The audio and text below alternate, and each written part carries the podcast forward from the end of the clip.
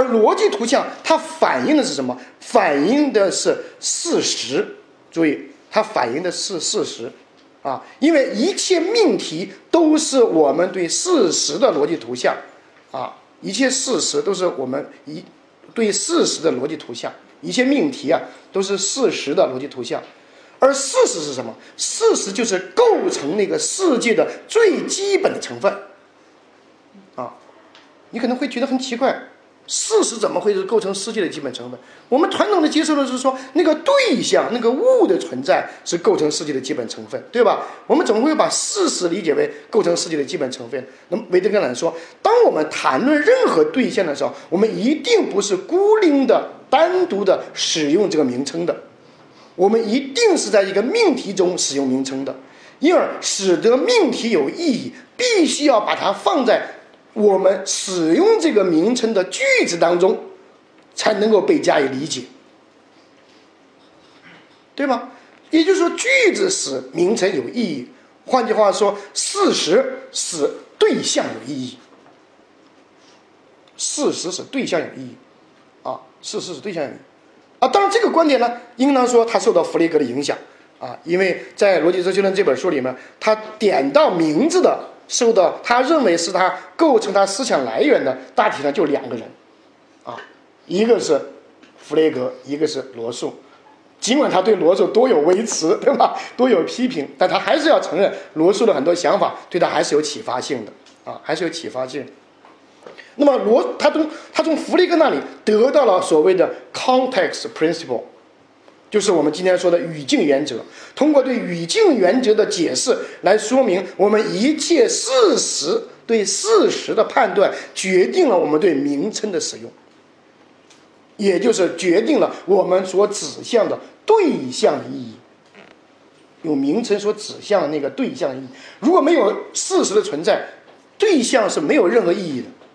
对吧？就像我们经常举的例子，很简单的例子，就是一颗石头，或者说一个任何东西，对吧？当我们说这是一只手机，当我们说的时候，我们并没有简单的在表达或者叫命名这是一只手机，我们实际上在说一个事实的存在，对吧？我们是在说一个事实的存在，就是说这是一个手。当我们说这是一个手机的时候，其实我们是用命题来完成了一个对这个对象本身的命名活动。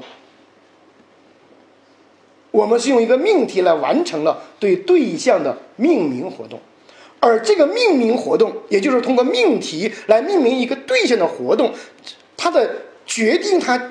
整个命题包括命题中构成成分的意义的东西是什么呢？不是这个对象的存在本身，也就是说，究竟这个东西叫什么不重要。我们说这是一只手机，我们都能理解，对吧？但如果跟你说这不是一只手机，我告诉你说这是另外一个东西，比如说这是一个窃听器，或者这是一个 anything else，任何东西，对吧？其实都不重要。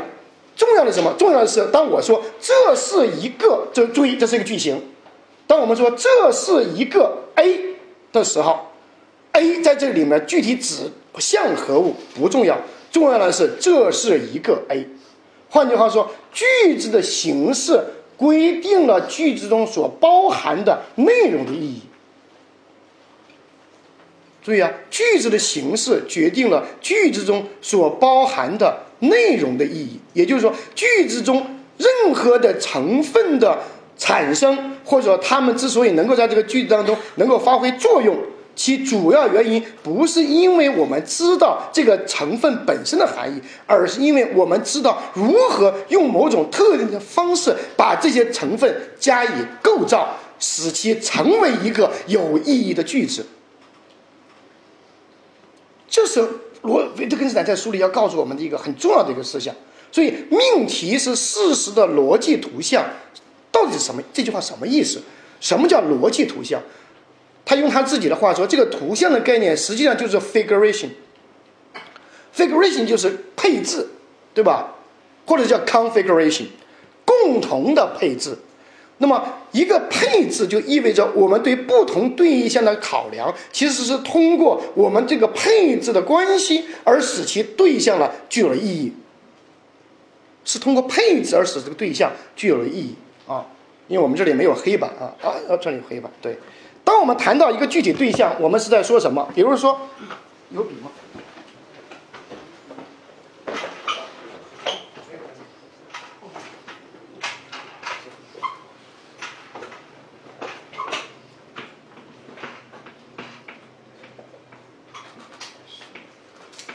当我们用任何具体对象的名称，当我们用任何具体对象的名称，啊，不用，没事，用具体对象的名称来表达一个事物的时候，啊，然后当我们用具体的名称来表达一个事物的时候，我们其实并不关心这个对象本身的存在如何，我们关心的是这个对象在一个句子当中是如何构成我们用来断定这个对象的某种方式。我们是更加关注的是对象存在于某种特定的方式之中，而使得对象呢具有意义。因而，意义本身不是对象所指的那个，或者名称所指的那个对象那个物本身给我们提供的，而是由这个形式给我们构造。所以，当我们用 A、B、C、D 这样的形式，我们用一个加号，我们就可以得到一个具体的公式，而这个公式里面给我们得出的就是通常所说的加法规则，对吧？通常所说的加法规则，因而形式规定了在这个形式当中的任何一个组成部分的意义。对一个命题来说，同样如此。当我们说 a、b、a 或者 and a 或者 b 的时候，a 或者 b 以及 a 和 b 这样的表达式的时候，a 或者 b，a 和 b。那我们知道，A 或者 B 这本身作为一个命题的存在，A 和 B 也是作为一个命题的存在。那我们同样，我们就可以给出这两个句子的真假值，对吧？我们就可以给出这两个。所以这个 A 是什么，B 是什么不重要，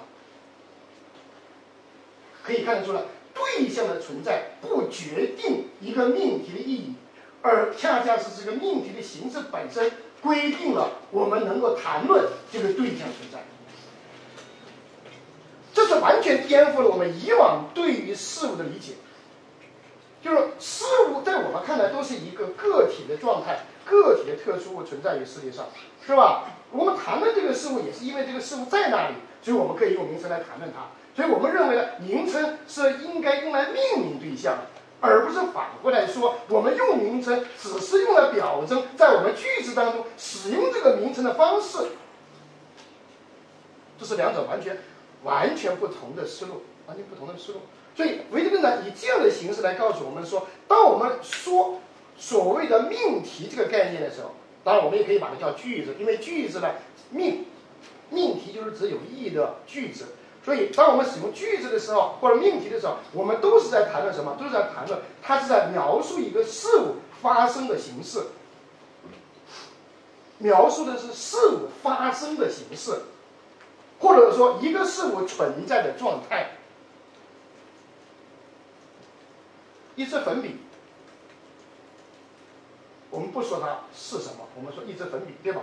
我们当说这个粉笔的时候，我们不说这是一支粉笔，而说一支粉笔。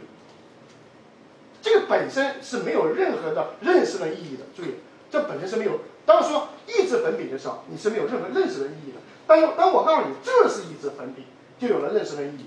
因为它是对这个对象的一个规定，对吧？对一个对象的规定，因为它具有了认识的意义。同样道理，当我们把这个粉笔扔出去，对吧？那我们说粉笔被扔出去，或者一支粉笔被扔出去，那么这个说法它描述了什么？描述了什么？描述了一个事实的存在，对吧？它是在描述一个事实的存在，告诉你发生的事件。这些例子本身其实再简单不过，是最简单的例子。那通过这个简单例子，维特根老师告诉我们说，当我们能够知道世界上究竟存在什么的时候，我们不是通过命名简单的对一个对象的命名活动完成的，而是通过知道这个名称在句子当中它所起的作用来完成。因而，命题或句子才真正的构成了我们理解世界的。基本方式啊，为什么世界的存在不是对象的存在，而是事实的存在？啊，为什么世界的存在一定是事实的总和？就是这个道理。那个世界啊，一定是那个事实的总和，不是那个对象的总和。啊，不是对象的总和。那你肯定要问了，为什么它是事实的总和，不是对象的总和？根据我们刚才所表达的观，根据我们表达的维特根斯坦的思想，就是说，因为我们是用命题来表达事实的，而我们所能够知道的世界的一切，恰恰是通过命题来了解的。啊，通过命题来了解。啊，我不知道大家能不能够理解，就是中间这样一个呃关系，就是从事实。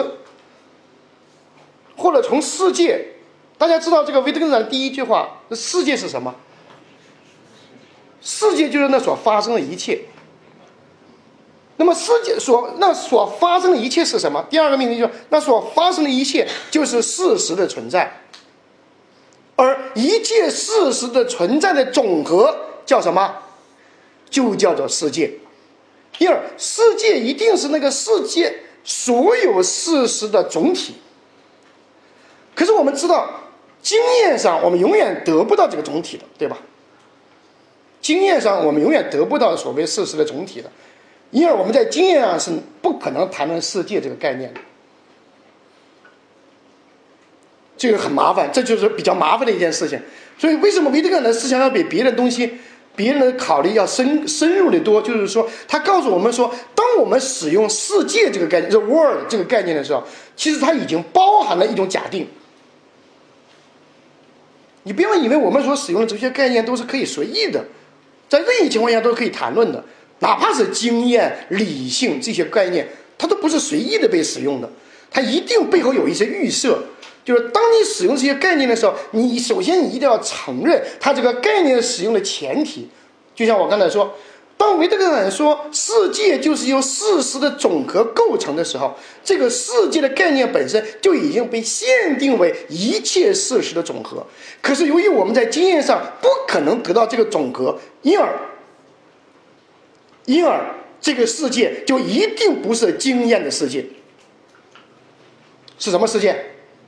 大家告诉我，逻辑的世界。逻辑的事情，所以你这样来理解维特根斯坦的话，或者理解他的哲学逻辑哲学论，你一下就抓住了逻辑哲学论的一个很重要的一个核心的观念，就是我们所理解的关于逻辑本身这个观念，它与世界无关。对，所谓的与世界无关，就是它与我们经验中所能够集体感觉到的、理解的那个世界无关，啊，它恰恰是与逻辑有关。是与逻辑有关，世界一定是跟逻辑相关的，而不是跟经验相关的。而我们使用了叫“经验世界”这个说法，无非是借用了“世界”这个概念来表达我们对有限的经验活动的认识，而不是真实的在表达我们对世界的理解。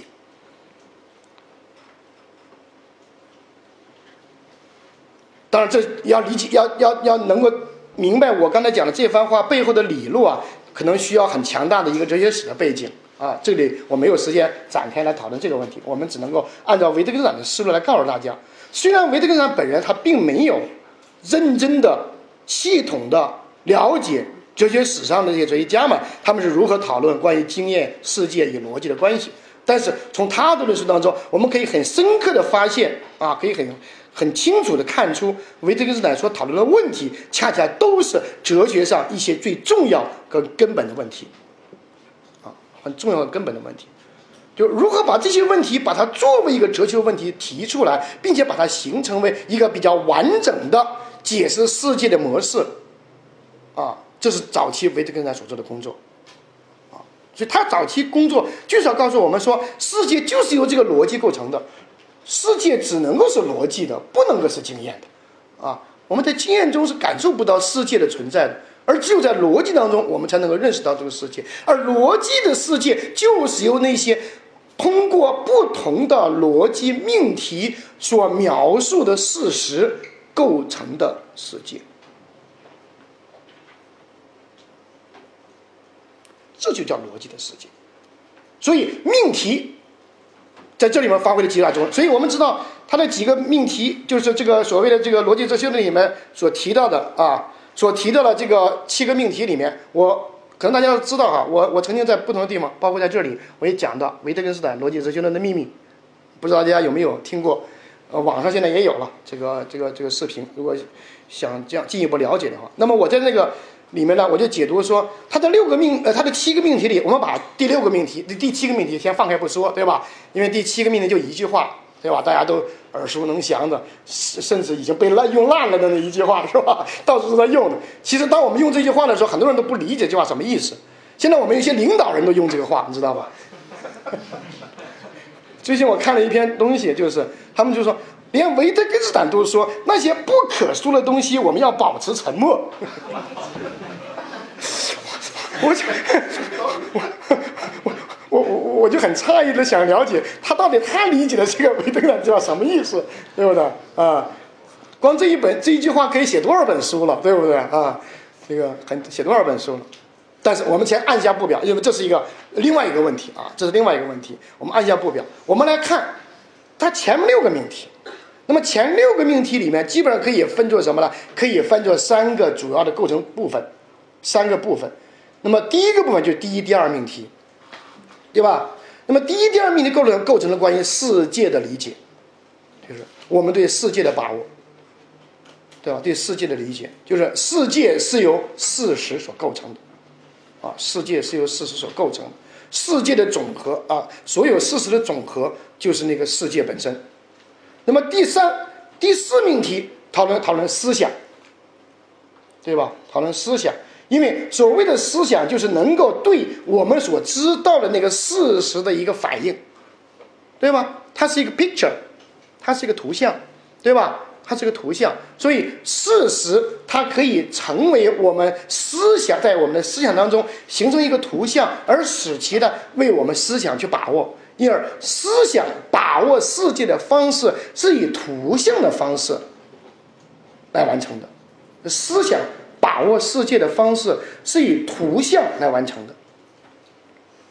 那么，第五、第六命题，大家就知道是什么了？是什么？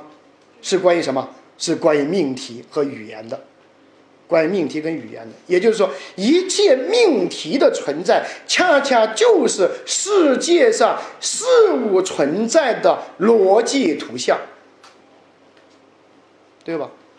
就是说，命题本身就是那个图像，一个命题就是一个图像。我们刚才给大家看的黑板上写的，对吧？这两个简单的命题，其实它表征的就是一个图像。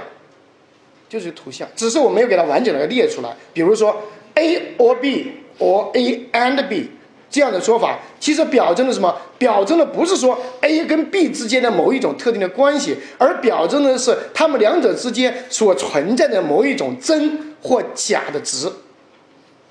所以维特根斯坦给出了一个真值含项表，在他的那个逻辑哲学论当中，给出了个真值含项表，并且用这个真值含项表来说明我们一切命题都可以按照这种方式给它构造出来。注意，我这里用了一个词，叫“一切命题都可以用这种方式构造出来”。你们能够理解为什么要说一切命题？因为当我们用全称判断的时候，它一定不是一个经验性的判断。对吧？全称判断一定不能用在经验中，全称判断只能用在逻辑中。我们在经验中是没有办法来做全称判断的。你看到的所有的事，你看到的天下的一切的是乌鸦都是黑的，你说天下乌鸦一般黑。当你说这个话的时候，它只是一个逻辑判断，不是一个经验判断，对不对？不是个经验判断。什么时候它变成一个经验判断了呢？啊，什么时候变成一个经验判断了？就是当你发现有一只乌鸦不是黑的的时候。当然，这个说法是矛盾的，因为乌鸦乌鸦就是指黑的鸭，但是，当我们这样说的时候，实际上它就变成了一个经验判断，它就不再是逻辑的。也就是说，我们用一个反证的方式找它的一个反例，我们就可以知道我们的逻辑判断变成了经验判断。就这个道理。而一切全程判断作为逻辑判断，恰恰表征了它的必然性和包包罗万象的性质，inclusive 包罗万象的性质，包罗万象，这样就导致了我们在理解维特根斯坦给出了所谓的这样的逻辑图像的时候，我们就知道命题作为。事实的逻辑图像，它给出了我们关于世界的完整的图像，也就是完整的理解，对吧？完整的理解。那么最后一句话说：一切那不可说的，我们必须保持沉默。什么叫不可说？用什么不可说？那一定是用逻辑的方式不可说的东西，对吧？所以那不可说一定是有限定的。不是说我们任何情况下都不可说，而是按照逻辑的方式不可说。那我们可以用别的方式，比如说用艺术的方式，是吧？用审美的方式，用宗教的方式。但是你听上去好像这些方式都在说。注意，我要强调这个“说”字儿，这个“说 ”（speak out），“speak out” 就是被说的这个“说”这个词本身，它恰恰意味着我们可以把它很清楚的说出来。但是艺术。宗教、审美这些东西都不是很清楚的可以说出来的，对吧？我们讲通过感悟的方式，通过其他的比喻的方式，通过移情的方式，我们可以说某些我们不能够说的东西，但那不是维特根斯坦意义上的说出的一概念，这个道理。所以他的说出一定是有严格限制的。好，我们先先。按下这个步表，我们知道了这个意思以后，我们来看为什么我要讲。他说他中间藏了一个秘密，这个秘密是什么？这个秘密就是维特根斯坦试图用这种方式来揭示他所要表达的真实的思想，就是当我们不再把那些不可说的东西作为这本书里的内容的时候，也就是把第七个命题给它划掉，是吧？给它去消取消。先给它划掉，那么剩下的六个命题应当是怎样的？大家告诉我，是可说的还是不可说的？对，它一定是可说的，对不对？一定是可说的。那么可说在什么意义上可说？所以我为什么说七个命题里面把第七命题去掉以后，前六个命题一定要是从第六命题往回读，读到第一个命题。为什么？因为第五、第六命题恰恰就说明为什么说前面的东西都是可说的，是因为我们可以用逻辑的方式把事实构造出来。所以命题在先，或者叫逻辑在先。注意，命题在先，或者叫逻辑在先。命题在先或逻辑在先的原则，恰恰是整个维也纳学派他们思想的一个重要的基础。甚至也是分析哲学运动的一个重要基础。命题在先就是语境原则，逻辑在先就是逻辑主义，就是逻辑主义。那么，这就已经给整个后来的分析哲学的发展已经指明了方向。但是维特根斯坦不止于此，如果他只讲了这一点，那我们说他是一个典型的分析哲学家，对不对？没有任何问题，没有任何问题。但是。麻烦在他的前面几个命题上，也就是说，他前几个命题给我们越来越揭示出维特根斯坦不是一个分析哲学家，他不是分析哲学家，你不要把他划到分析哲学的阵营里面。我们老知道是分析哲学家，为什么？因为他讲命题，讲逻辑，是不是？好像他是分析哲学家，啊，他不是，为什么不是？因为他在第三、第四命题里面，在表征关于思想的存在。以及思想是以何种方式来表征我们对世界的理解这个问题上，它超出了逻辑和语言或逻辑呃命题的概念啊，所以他把逻辑本身马马上回到说，一切关于逻辑的讨论都应当按照思想的方式加以说明。一切逻辑的内容都按照思想的方式加以说明，而什么叫思想？什么叫思想？在这里，思想就是那个关于世界中所发生的事态的描述。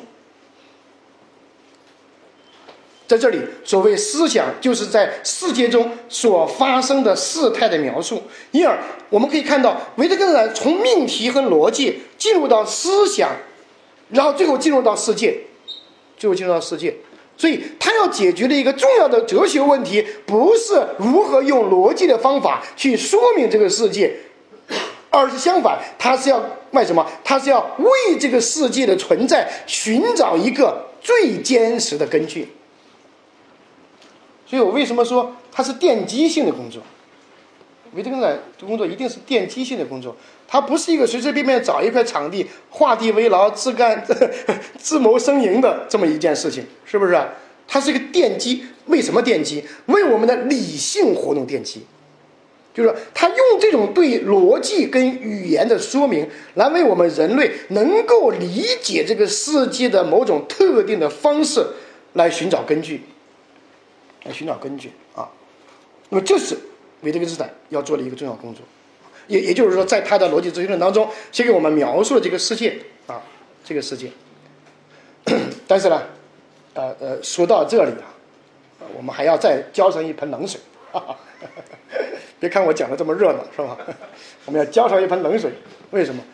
因为连维特根斯坦根斯坦本人啊都不再相信这种世界是可以被如此构造出来的。好不容易我们把思维调整过来了，好不容易我们可以放弃一下原来对世界的那种经验的理解了，好不容易我们接受了逻辑主义的观念，好不容易我们知道命题可以作为我们认识世界的基本方式了，好不容易我们认为维特根斯坦还算是个伟大的哲学家，他怎么突然变卦了呢？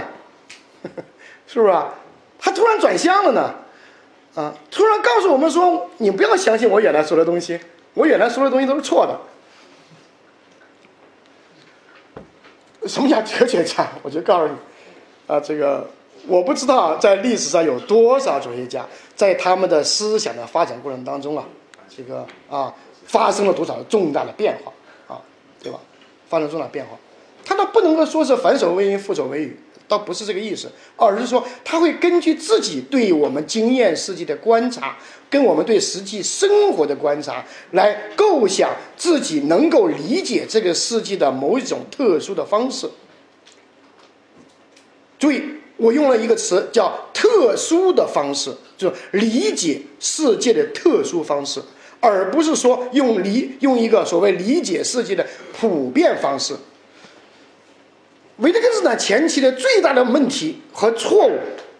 不是因为他给了一个关于逻辑的世界的构造，或者说给出了关于所谓的事实的逻辑图像，都不是。他最大的问题是什么？按照维特根斯坦本人的说法，最大的问题是在于他试图用一种方式来说明、刻画我们对世界的完整的理解。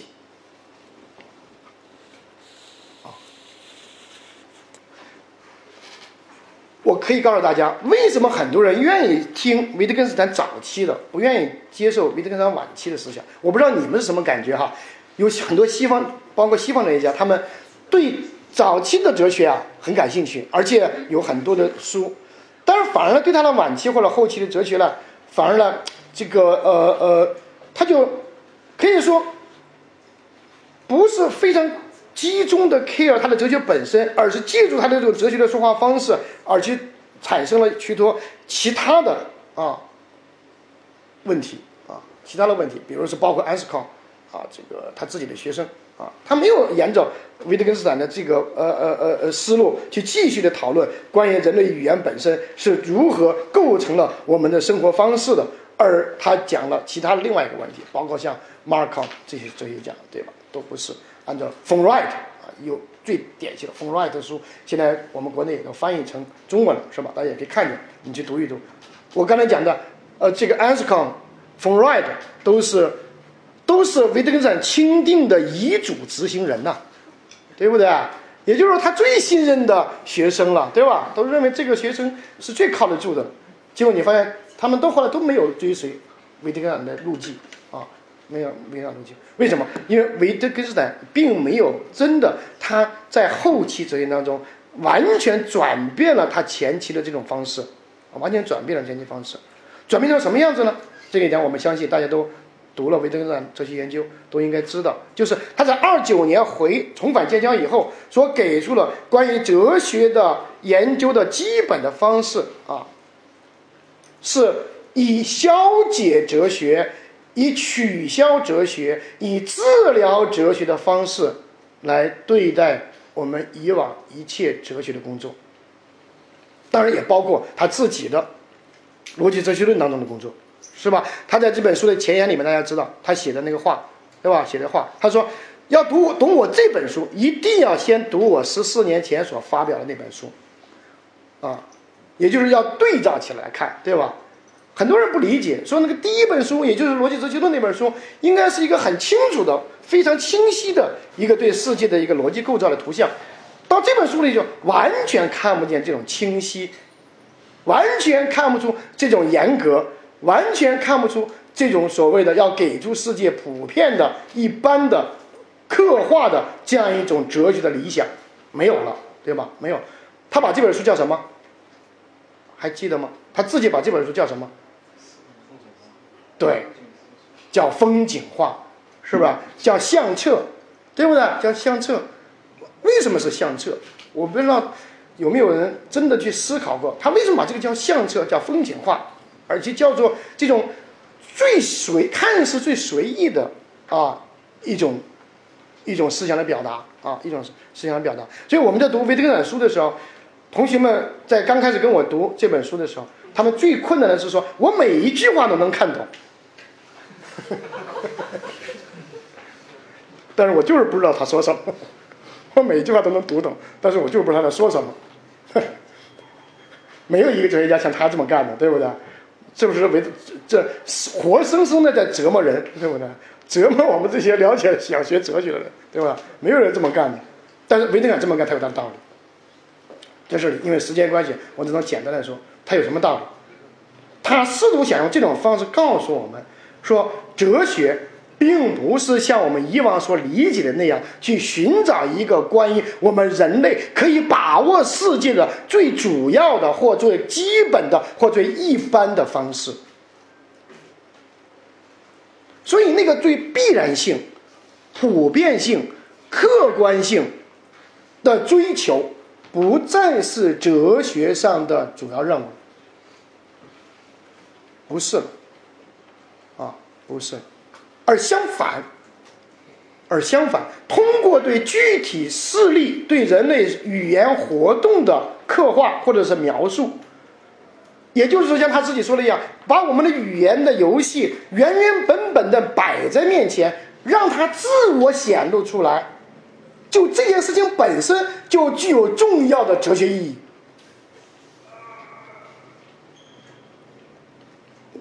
我不知道大家有几个人能够听懂我这句话的意思。对这句话的意思背后有很多东西啊，非常多的内容啊。什么叫做把一个东西原原本本的摆出来，就有了哲学的意义，而且还是重要的哲学意义，对吗？他说过一句话啊，哲学不是在做解释，它仅仅是在描述，对吧？为什么哲学不做解释？为什么哲学仅仅在描述？他在描述什么？啊，在描述什么？啊，我在这里只能够给大家提供一个思路，大家去思考啊。因为时间关系，我不能展开。因为关于这本书本身的内容，我要讲一个学年的课程，甚至每一次都讲不完，每次讲。现在我在给学生在讲到。两百多条，就是讲他这个关于那个心理学、哲学这部分的内容，讲两百多条。因为明明年的四月份，我要在我们学校开一个这个关于维特根斯坦的一个国际的一个会啊，国际会议啊，讨论的就是维特根斯坦的心理学哲学，cycle 这个概念，就是讨论他的 cycle 这个词这个意思。维特根斯坦所理解的这个心理学到底什么意思啊？什么意思？心理学哲学在维特根斯坦那里到底意味着什么？因为我们知道维特根斯坦。后来他去世以后，他的学生给他编了好几本，至少 编了啊五本，就是与心理学哲学有关的啊这个呃呃呃集子啊，至少五本啊，还不包括纳克拉斯本身，它包含了其他散落在别的环节里面，包括在《哲学研究》这本书里面所包含的关于心理学的内容啊，非常丰富。那我这里只简单说一句，哪一句话？就是我们一定要记住逻辑哲学论当中的最后一个命题，要回到逻辑哲学论。当维特根斯坦说那些不可说的东西，我们必须保持沉默的时候，他并没有终结，并没有完全终结我们对那些不可说的东西的一个工作，没有终结这个工作。也就是说，他并没有终结我们处理那些不可说的内容的工作。那么，他给了我们指明了一个方向，大家还记得吗？这个方向是什么？有谁能告诉我？对于我们不可能说的东西，我们要保持沉默。那么，除了保持沉默以外，我们还可以做什么？对，显示，非常好。我们可以显示它们，对吗？我们可以显示，所以显示这个概念很清楚的表征了维特根斯坦在后期哲学所要完成的一个重要的任务，就是通过我们对自然语言的描述，去显示在这些活动背后所隐藏的。注意，我“隐藏”这个词要加上引号的啊，所隐藏的、所隐藏的那种生活形式。加个注，为什么要加引号？隐藏的，因为对维特根来说，nothing is hidden，没有任何东西是被隐藏的。在他看来是没有任何东西被隐藏。所以我刚才说，所谓的隐藏，只是我们不了解，所谓我的叫隐藏的。一旦我们了解了，它就不再是隐藏的了，它就是被显示出来的，被显示出来的。所以这是维特根斯坦要告诉，在这本书里要告诉我们的东西。所以，维特根斯坦的后期思想给我们提供了一个我们能够理解生活世界以及我们所能够从事一切语言游戏的啊这样的一种生活形式啊。由此，生活形式反而变成了维特根斯坦后期思想当中的世界的图式。这个话题当然就很大了，我们只是提出来啊，大家去思考啊，怎么来看理解关于这个水位生活形式就是世界的图式这个问题啊，这个问题，因为世界图式，呃，在某种意义上来说，它也构成了我们前面所说的那个呃逻辑图式或者逻辑图像的这个概念，是吧？逻辑图像的概念。那么为什么到了后期的它变成了一个生活形式，而用这种生活形式来说明这个世界的图式啊，这个问题啊？那么对于我们来说，我们所能了解的维特根斯坦，只是在维特根斯坦有限的六十三年当中，给我们提供的他的这样的思想的轨迹。但是这个思想的轨迹给我们揭示了一个道理，就是一切哲学，不管这个哲学是古代的、近代的还是现代，一切哲学其实都是在追问基础的哲学，都是在追问根据的哲学。所以我曾经用一个词来概括我对哲学的一个基本的一个理解啊。哲学是为我们提供我们可以解释的一切事物的条件、根据和理由。哲学是可以为我们提供一切可以解释的事物的条件、根据和理由和理由。就是哲学一定要。完成这个事情，如果哲学不能给我们提供这个东西，那我们不知道这个哲学在有对我们来说意味着什么，会或者有什么有什么还有更大的意义啊。所以条件，注意条件的概念，大家一听就知道是吧？是来自于谁啊？根据又是来自于哪里啊？理由又是来自于哪里？这三个东西，恰恰就包括了古代的形而上学、近代的认识论和当代的知识论和当代的知识论。啊，这三个部分恰恰体现了我们对西方整个西方哲学的一个把握啊。所以有的时候我就我就跟我的同学学生说，我说，其实你读整个西方哲学，你只要读一个人就够了，只需要读一个人就够了，这就是维特根斯坦。这个不是这个不是一个呃呃狂语啊，不是狂语。为什么？因为什么？为什么我我敢这么说？大家读一下我。写的这个文章，对吧？就是关于维特根斯坦逻辑哲学论这个呃，在当代西方哲学的实践转向这篇文章，对吧？我们看一下就知道，对吧？我在文章中曾经提到过，为什么我们说读维特根斯坦的书，我们基本上包括当代的哲学的发展，是吧？什么叫显示？什么叫语言游戏？什么叫实践？什么叫生活形式？所有这些东西在今天一一的被实现了，一一的被验证，一一的被验证。我们今天讲政治哲学，我们今天讲生命哲学，我们今天讲科技哲学，我们讲认知科学、认知科学的哲学，我们讲所有这些东西的时候，我们会发现它已经越来越离我们所理解的传统的哲学的概念。是渐行渐远，渐行渐远，是吧？但是我们还把它叫做哲学，为什么？我们还把它理解为哲学工作的重要内容，为什么？啊，我们有没有考虑过？为什么我们还坚信这个就是这种哲学，而不是其他的学科？啊，就是因为我们知道这些东西都在显示着我们刚才讲的理解跟把握事物的某种条件、根据和理由。啊关于维特根斯坦哲学所产生的重要的历史影响，我这里就不说了，因为我曾经在一篇文章当中啊，最新刚刚发表的，在这个呃武汉大学学报上发表的那篇文章啊，大家可以去看一下啊，最新一期的文章谈到维特根斯坦啊这个后期哲学在当代哲学中的作用啊，大家可以看一下啊。这个下个星期我去日本就要讲同样的话题，就要去讲维特根斯坦后期思想的影响啊，很多日本学者。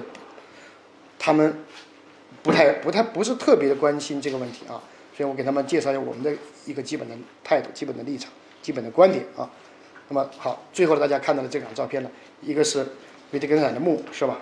这个是墓碑啊，这是这是维特根斯坦墓碑啊，这是维特根斯坦最后生命的最后的时刻啊，在这个呃牛津啊，在剑桥，在剑桥生活的地方，因为他最后最后去世的地方啊。